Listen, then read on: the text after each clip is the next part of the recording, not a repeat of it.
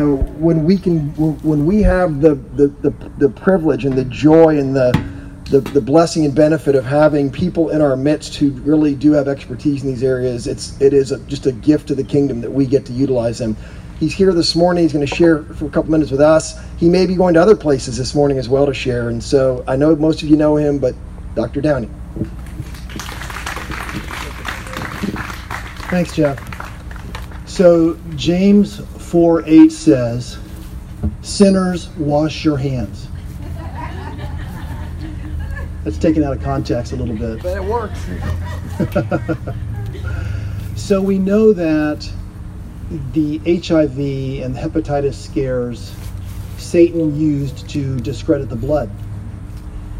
And at this time, prophetically, Satan is trying to intervene to destroy community uh, not just at churches, but every place, and is using this around the world to destroy community. And so, as a body of believers, we want to come against that and pray against that evil design by Satan. So, we know from some RNA regression studies that this probably started back late uh, November or so in China, as you probably have read and uh, you know bats are the reservoir and uh, Chinese anteaters are probably the vector. Uh, it's similar to other things like uh, the SARS. Good, good, good. All right, good. No, you're good. So, like SARS, you know, and MERS. So MERS was Middle Eastern, you know, and uh, it came from camels. Uh, it was the vector there.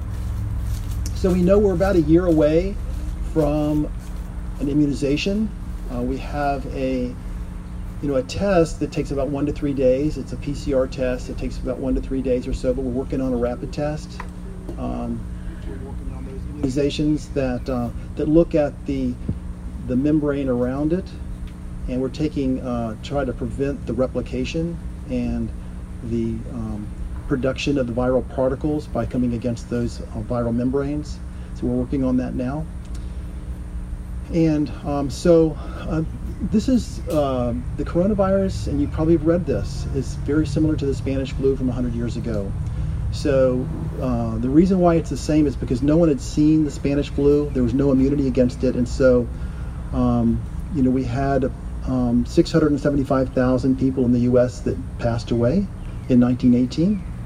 And so this is a similar kind of thing. The, the, the projections, uh, if we do nothing, are that 100 million people will get the virus and um, 5 million people will get sick and need to be hospitalized and a million will need respirators. So those are really dire kind of numbers. But those don't include the things that we're doing now, uh, being outside for this service and having virtual church in the future and so it's going to we're going to have to have a, a level of finesse and to finesse Satan by continuing in community uh, as believers despite uh, what's happening. We're going to have to hunker down. There were three waves in the Spanish flu, and so there was one town out in uh, Colorado that missed the first two waves by barricading their whole town for five months. They got cabin fever, opened things up, and the third wave came through. But what we see with, with virology is that the first people that get sick are really sick, and then as other waves come through, it's not as lethal, not as bad. But but uh, I know we've had the school closings and we've you know knocked out the NCAA championships and all those kind of things, but those are really warranted. It's wise to do those kind of things and to hunker down. Uh, but I would tell you that if if people say, oh, you can send your kids back to school, you should really think about the idea of keeping them home anyway for an extended amount of time. So what we want to do is we want to flatten the curve, and you've probably seen this. So by you know trying to kind of isolate ourselves socially a little bit, um, and not you do the elbow bump and so on, uh, keeping our hands washed and not go to public places and with a lot of congestion, then what we're doing is instead of having the this, the peak that um, is happening in um, northern Italy, where they've got about 25,000 cases. Um, and in, in Europe is probably about a week or two, 10 days behind Italy.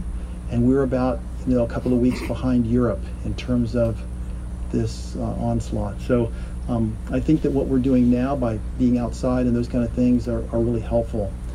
So let's just, uh, you know, I can always uh, ask. Uh, I just got a text from another path that I was going to go there, but I just sent him a long message with the stuff to say, so he's going to do that. Um, and I've been to other churches this morning. But uh, let's pray. Lord, we, we thank you that you are not surprised by this epidemic, by this pandemic, that you see the end from the beginning, and you are a God who protects us and keeps us in the midst of things and keeps us from death, as we sang earlier. And we, we pray for that. And we pray that we might be like St. Louis a hundred years ago, that cloistered themselves down and had one tenth the death rate than Philadelphia that didn't do that by being really careful. And we just pray for this congregation and the people here, Lord, and we pray your blessing and your anointing upon this place. In Jesus' name, amen.